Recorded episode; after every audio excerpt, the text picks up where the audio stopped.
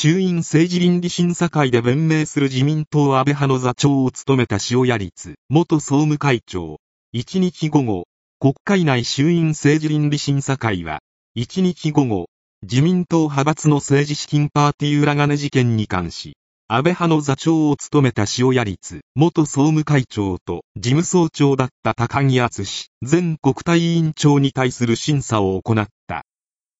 Ryu Shianoya, who previously led the decision-making body of the biggest faction of Japan's ruling Liberal Democratic Party, said Friday that the faction's practice of kicking back revenues from fundraising parties to member lawmakers started over 20 years ago.